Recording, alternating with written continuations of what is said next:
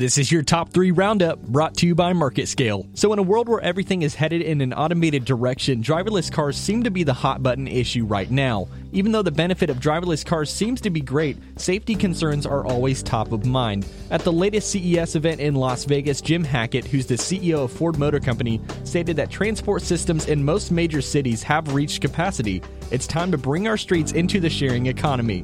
Of course, this speech generated a huge level of excitement as this foresighted a complete redesign of the urban transportation system as we know it.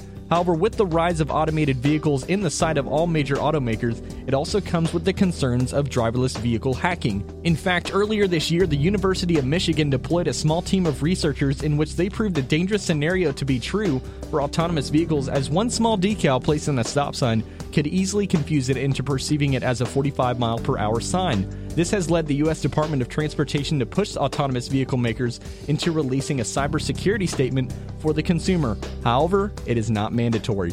So, with these safety concerns, it definitely has slowed down certain companies from utilizing technology right off the bat. Although Google's self driving car unit has already been on the streets, and even GM plans to have cars without a steering wheel or pedals by sometime in the next year. Rideshare companies like Uber are being cautious in saying that they simply won't use the driverless car alternatives without oversight of human supervising, without these cars being proven to be safe for the consumer. So, with all this being said, it's obvious that autonomous vehicles will be on the road before we know it. But the question still remains when will that be? And also, what are they going to do to maximize the security of each and every rider? To check out more transportation technology news, follow us on Twitter at TranspoTechMKT and make sure to visit our publication at marketscale.com to see all that we have to offer.